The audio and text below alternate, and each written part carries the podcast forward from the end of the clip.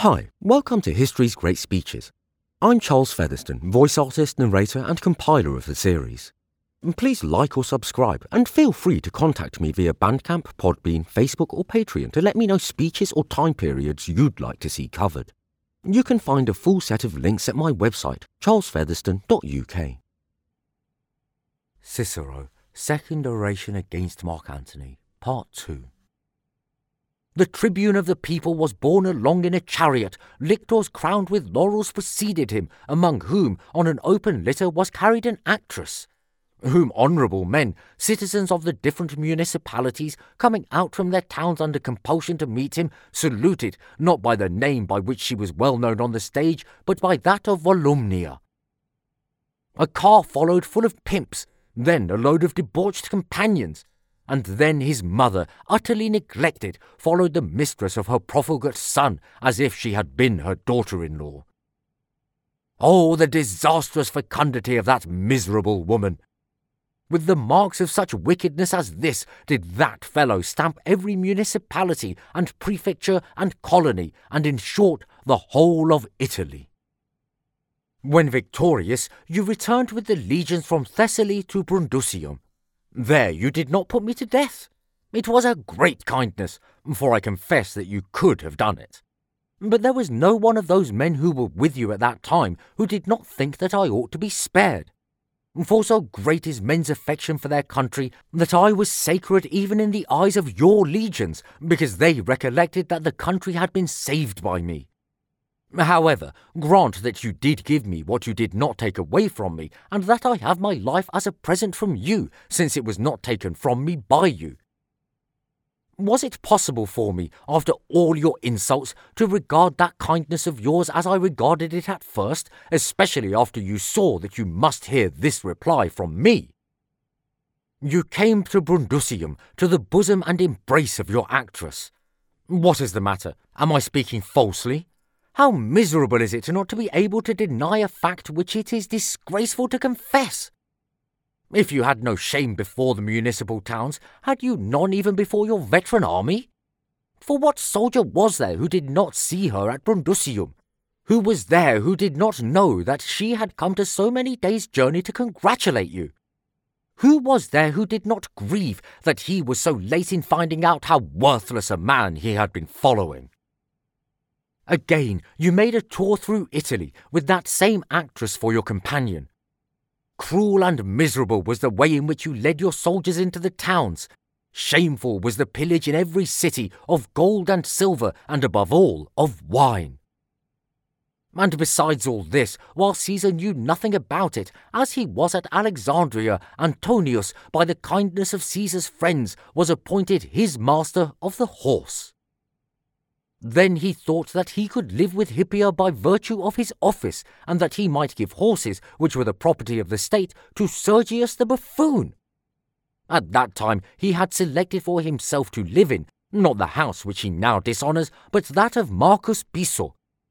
Why need I mention his decrees, his robberies, the possessions of inheritances which were given him, and those too which were seized by him? Want compelled him. He did not know where to turn. That great inheritance from Lucius Rubrius and that other from Lucius Turselius had not yet come to him. He had not yet succeeded as an unexpected heir to the place of Cneius Pompeius and of many others who were absent. He was forced to live like a robber, having nothing beyond what he could plunder from others. However, we will say nothing of these things, which are acts of a more hardy sort of villainy. Let us speak rather of his meaner descriptions of worthlessness. You, with those jaws of yours, and those sides of yours, and that strength of body suited to a gladiator, drank such quantities of wine at the marriage of Hippia that you were forced to vomit the next day in the sight of the Roman people. Oh, action disgraceful, not merely to see, but even to hear of.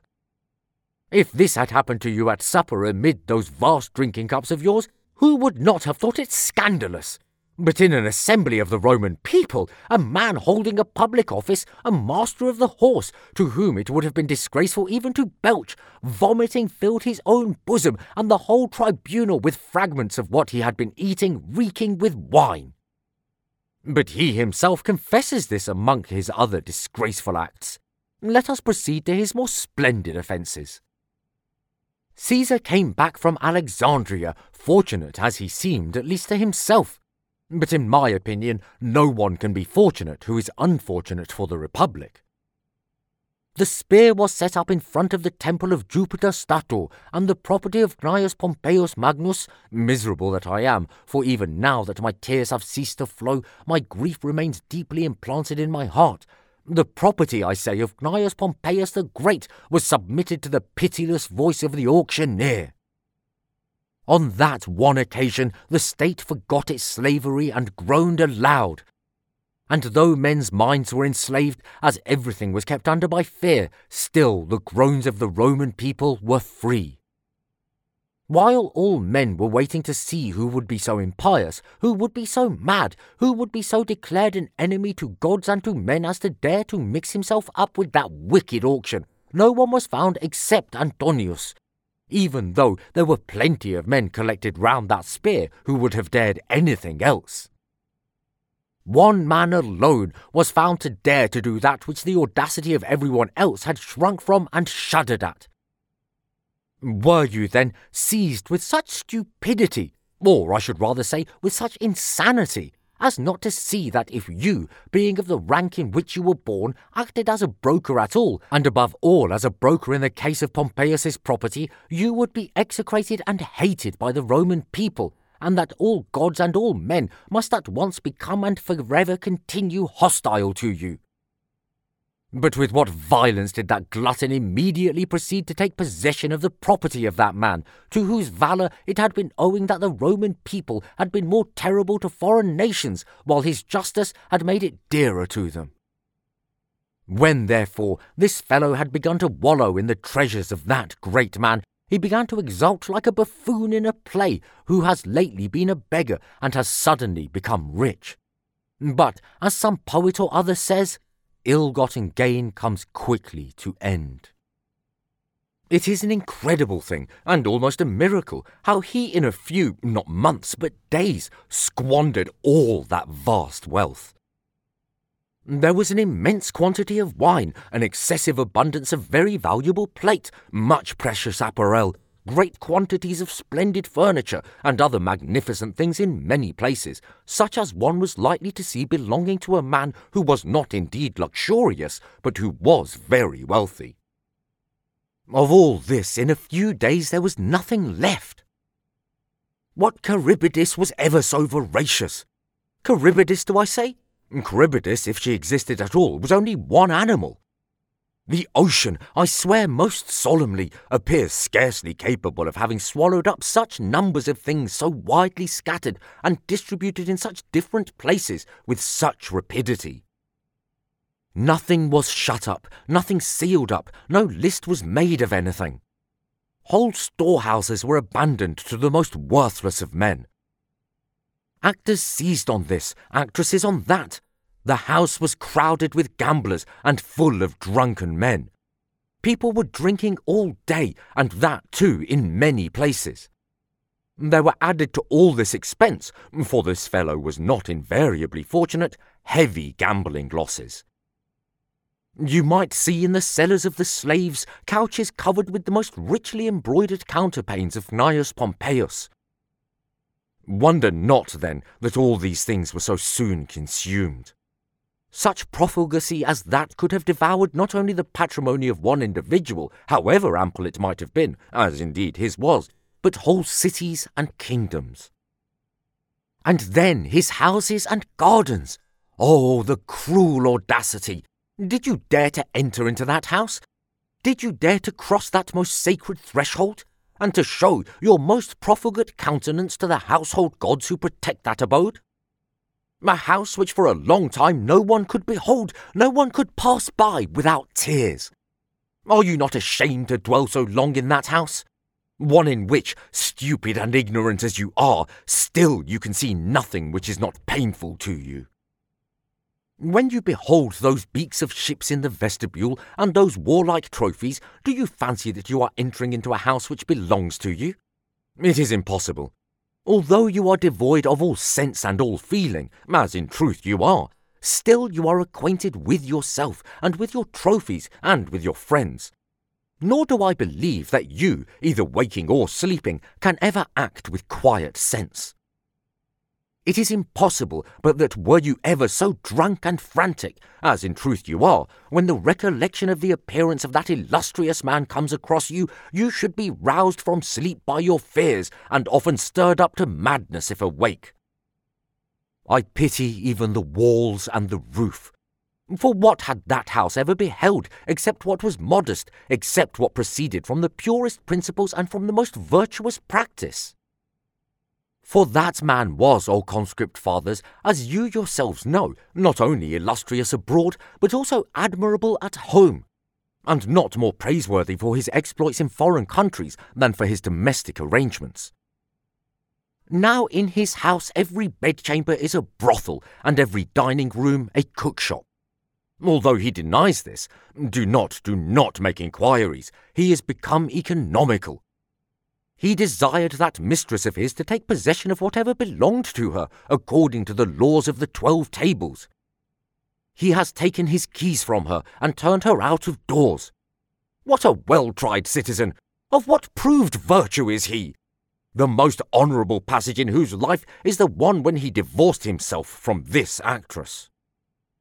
Though you yourself took no personal share in it, through timidity, partly through profligacy, you had tasted, or rather had sucked in, the blood of fellow citizens. You had been in the battle of Pharsalia as a leader. You had slain Lucius Domitius, a most illustrious and high-born man. You had pursued and put to death in the most barbarous manner many men who had escaped from the battle, and whom Caesar would perhaps have saved, as he did some others. And after performing these exploits, what was the reason why you did not follow Caesar into Africa, especially when so large a portion of the war was still remaining? And accordingly, what place did you obtain about Caesar's person after his return from Africa? What was your rank? He whose quaestor you had been when general, whose master of the horse when he was dictator, to whom you had been the chief cause of war, the chief instigator of cruelty, the sharer of his plunder, his son, as you yourself said, by inheritance, proceeded against you for the money which you owed for the house and gardens, and for the other property which you had bought at that sale.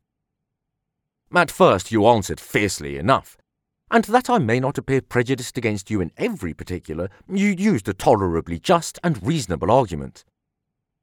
What does Caius Caesar demand money of me? Why should he do so any more than I should claim it of him? Was he victorious without my assistance? No, and he never could have been. It was I who supplied him with a pretext for civil war. It was I who proposed mischievous laws. It was I who took up arms against the consuls and generals of the Roman people against the Senate and people of Rome, against the gods of the country, against its altars and hearths, against the country itself. Has he conquered for himself alone? Why should not those men whose common work the achievement is have the booty also in common? You were only claiming your right, but what had that to do with it? He was the more powerful of the two. Oh, how splendid was that eloquence of yours when you harangued the people stark naked! What could be more foul than this? More shameful than this? More deserving of every sort of punishment? Are you waiting for me to prick you more?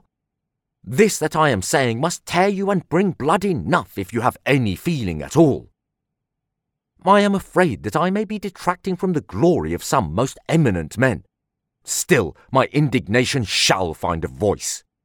What can be more scandalous than for that man to live who had placed a diadem on a man's head when everyone confesses that that man was deservedly slain who rejected it? And moreover, he caused it to be recorded in the annals under the head of Lupercalia that Marcus Antonius, the consul, by command of the people, had offered the kingdom to Caius Caesar, perpetual dictator, and that Caesar had refused to accept it. I now am not much surprised at your seeking to disturb the general tranquillity, at your hating not only the city but the light of the day, and at your living with a pack of abandoned robbers, disregarding the day and yet regarding nothing beyond the day. For where can you be safe in peace? What place can there be for you when laws and courts and justice have sway, both of which you, as far as in you lay, destroyed by the substitution of kingly power. Was it for this that Lucius Tarquinius was driven out? That Spurius Cassius and Spurius Maelius and Marcus Manlius were slain? That many years afterward a king might be established at Rome by Marcus Antonius, though the bare idea was impiety? However, let us return to the auspices. Oh, what a splendid progress of yours was that in the months of April and May, when you attempted even to lead a colony to Capua. How you made your escape from thence, or rather how you barely made your escape, we all know. And now you are still threatening the city. I wish you would try, and we should not then be forced to say barely. However, what a splendid progress of yours that was! Why need I mention your preparations for banquets? Why your frantic hard drinking? Those things are only an injury to yourself. These are injuries to us. We thought that a great blow was inflicted on the Republic when the Campanian district was released from the payment of taxes in order to be given to the soldiery. But you have divided it among your partners in drunkenness and gambling. I tell you, O conscript fathers, that a lot of buffoons and actresses have been settled in the district of Campania. Why should I now complain of what has been done in the district of Leontini? Although formerly these lands of Campania and Leontini were considered part of the patrimony of the Roman people and were productive of great revenue and very fertile, you gave your physician 3,000 acres. What would you have done if he had cured you? And 2,000 to your master of oratory. What would you have done if he had been able to make you eloquent? In public transactions, nothing is more authoritative than law. In private affairs, the most valid of all deeds is a will. Of the laws, some he abolished without giving the least notice, others he gave notice of bills to abolish. Wills he annulled, though they have been at all times held sacred, even in the case of the very meanest of citizens. As for the statues and pictures which Caesar bequeathed to the people, together with his gardens, those he carried away, some to the house which belonged to Pompeius, and some to Scipio's villa. And are you then diligent in doing honour to Caesar's memory? Do you love him even now that he is dead? What greater honour had he obtained than that of having a holy cushion, an image, a temple, and a priest? As then Jupiter and Mars and Quirinius have priests, so Marcus Antonius is the priest of the god Julius. Why then do you delay? Why are you not inaugurated? Choose a day. Select someone to inaugurate you. We are colleagues. No one will refuse. Oh, you detestable man, whether you are the priest of a tyrant or of a dead man. I ask you then whether you are ignorant what day this is. Are you ignorant that yesterday was the fourth day of the Roman games in the circus? and that you yourself submitted a motion to the people that a fifth day should be added besides, in honour of Caesar. Why are we not all clad in the pretexta? Why are we permitting the honour which by your law was appointed for Caesar to be deserted? Had you no objection to so holy a day being polluted by the addition of supplications, while you did not choose it to be so by the addition of ceremonies connected with the sacred cushion? Either take away religion in every case, or preserve it in every case.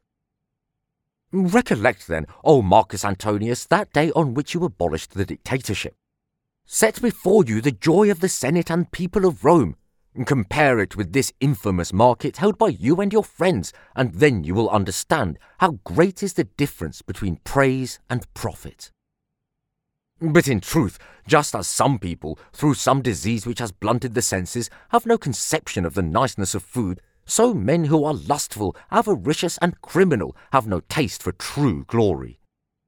But if praise cannot allure you to act rightly, still cannot even fear turn you away from the most shameful actions? You are not afraid of the courts of justice. If it is because you are innocent, I praise you. If, because you trust in your power of overbearing them by violence, are you ignorant of what that man has to fear, who on such an account as that does not fear the courts of justice? But if you are not afraid of brave men and illustrious citizens, because they are prevented from attacking you by your armed retinue, still, believe me, your own fellows will not long endure you. And what a life is it, day and night, to be fearing danger from one's own people! Unless, indeed, you have men who are bound to you by greater kindnesses than some of those men by whom he was slain were bound to Caesar, or unless there are points in which you can be compared with him. In that man were combined genius, method, memory, literature, prudence, deliberation, and industry. He had performed exploits in war which, though calamitous for the Republic, were nevertheless mighty deeds. Having for many years aimed at being a king, he had with great labour and much personal danger accomplished what he intended. He had conciliated the ignorant multitude by presents, by monuments, by largesses of food, and by banquets. He had bound his own party to him by rewards, his adversaries by the appearances of clemency. Why need I say much on such a subject? He had already brought a free city, partly by fear, partly by patience, into a habit of slavery. With him I can, indeed, compare you as to your desire to reign, but in all other respects you are in no degree to be compared to him. But from the many evils which by him have been burnt into the Republic, there is still this good that the Roman people has now learnt how much to believe everyone, to whom to trust itself, and against whom to guard. Do you never think on these things? And do you not understand that it is enough for brave men to have learnt how noble a thing it is as to the act, how grateful it is as to the benefit done, how glorious as to the fame acquired, to slay a tyrant? When men could not bear him, do you think they will bear you? Believe me, the time will come when men will race with one another to do this deed, and when no one will wait for the tardy arrival of an opportunity. Consider, I beg you, Marcus Antonius, do some time or other consider the Republic. Think of the family of which you are born, and not of the men with whom you are living. Be reconciled to the Republic. However, do you decide on your conduct as to mine, I myself will declare what that shall be. I defended the Republic as a young man. I will not abandon it now that I am old. I scorned the sword of Catiline. I will not quail before yours. No, I will rather cheerfully expose my own person if the liberty of the city can be restored by my death.